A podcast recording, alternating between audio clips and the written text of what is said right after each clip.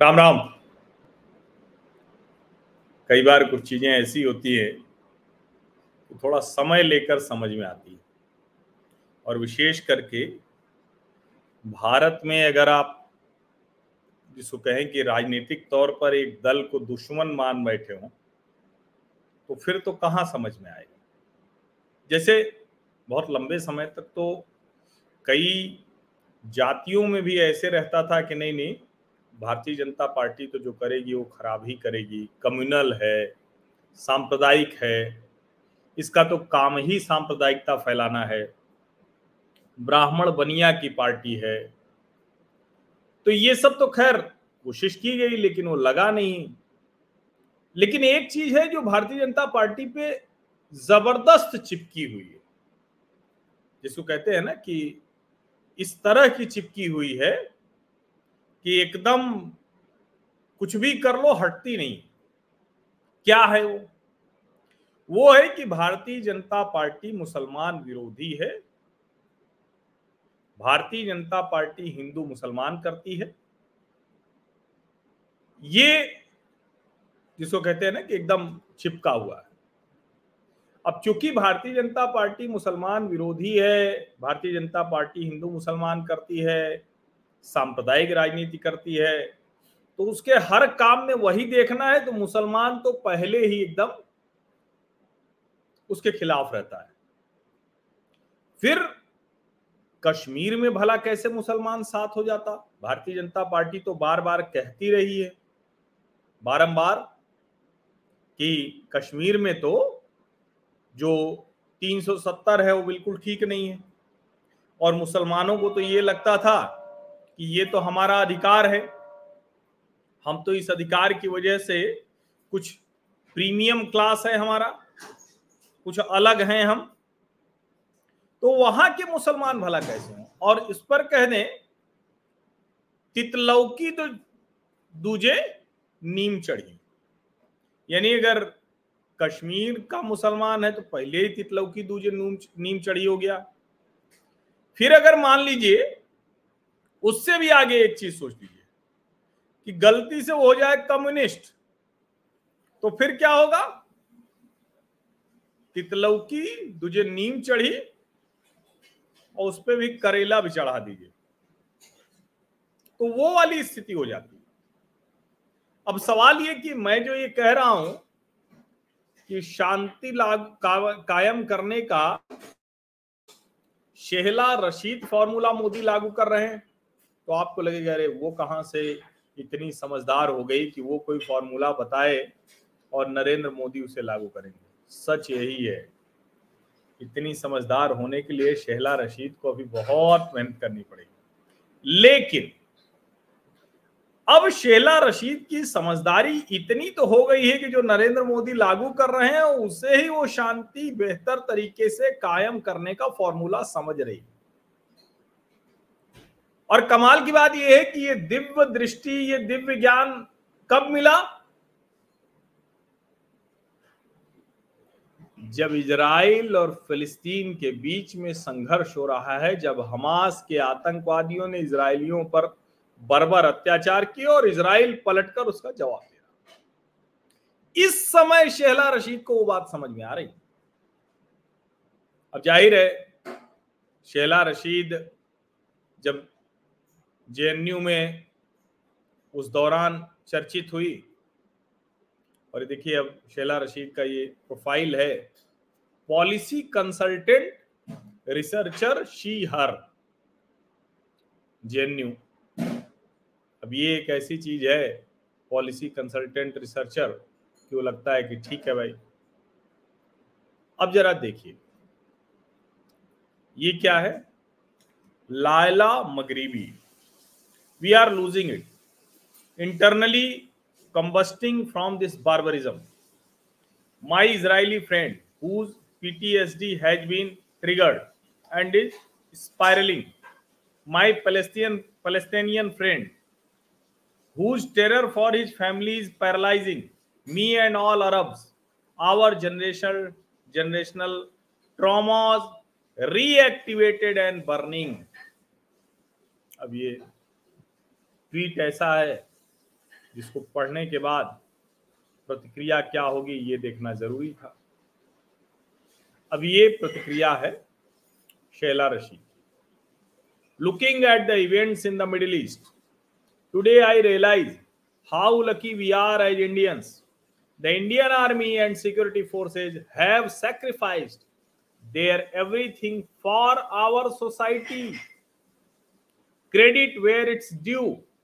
PMO India, HMO India, Manoj Sinha, ADGPI, Chinar corp for bringing peace to Kashmir.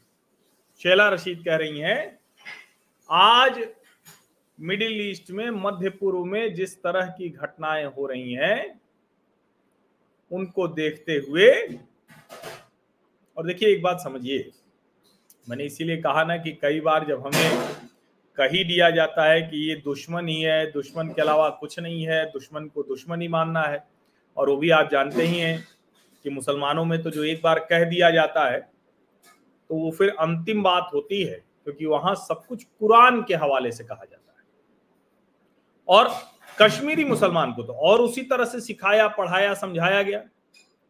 और उसके बाद वो कश्मीरी मुसलमान अगर जेएनयू में दाखिला पाके कम्युनिस्ट हो गया तो कम्युनिस्ट कहते हैं, तुम्हारे ऊपर बर्बरता हो रही भारतीय सेनाएँ तुम्हारे ऊपर अत्याचार कर रही हैं।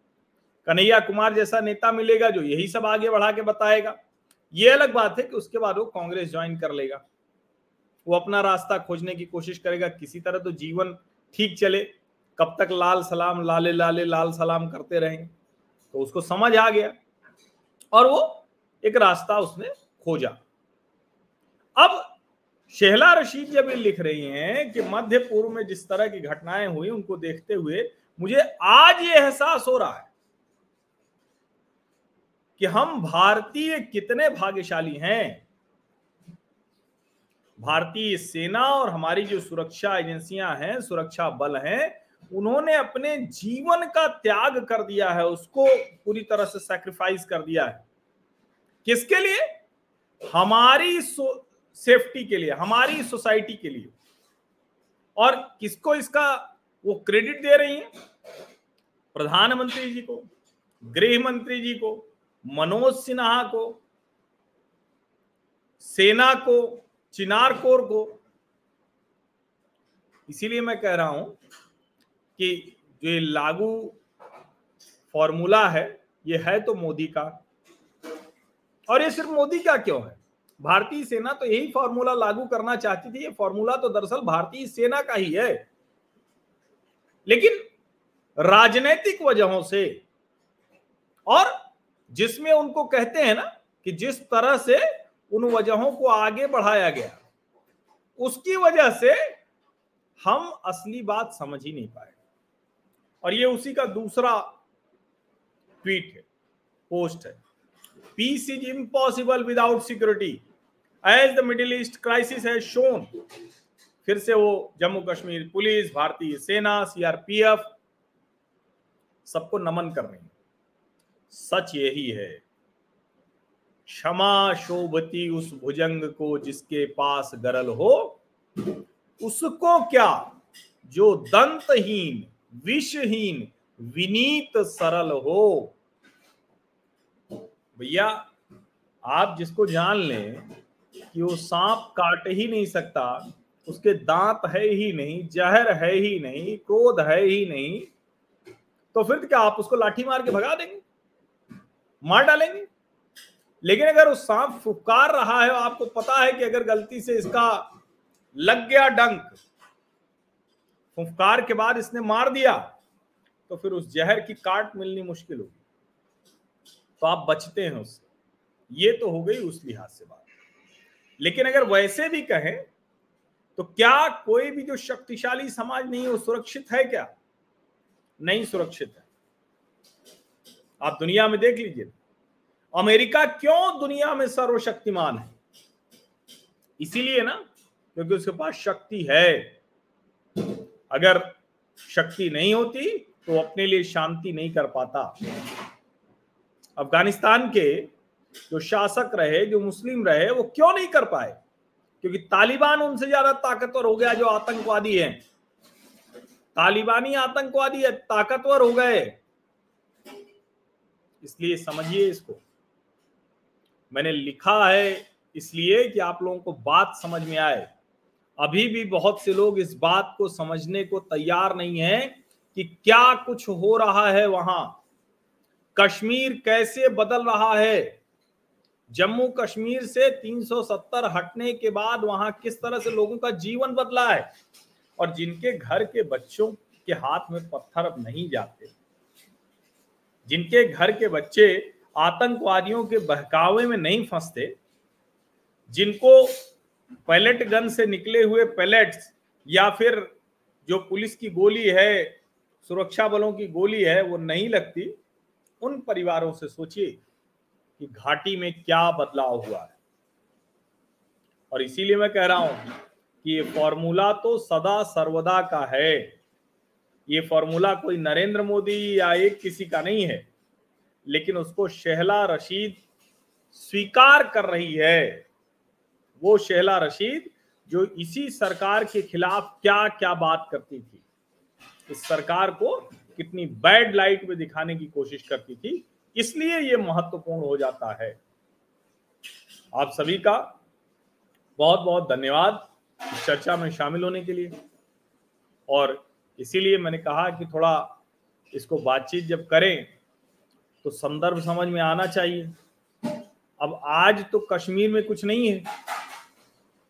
बोला तो किसी और ने था, लेकिन समझ में शेला रशीद को आ रहा है। और देखिए अब कोई मतलब कुछ भी कोई कह रहा हो, कोई कहने के लिए ही कह रहा हो या जो भी कह रहा हो, लेकिन अगर सच बात कोई स्वीकार कर रहा है और अब तक झूठ के साथ था तो हमें तो उसकी प्रशंसा करनी चाहिए। समाज तो इसी तरह से आगे बढ़ता है, इसी तरह से सुधरता है। तो हम लोग तो वही लोग हैं।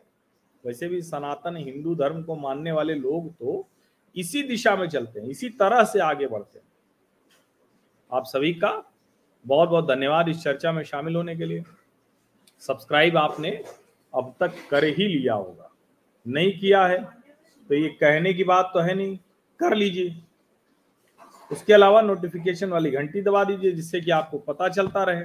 लाइक का बटन दबाइए एट मीडिया हर टैग करके साझा कीजिए।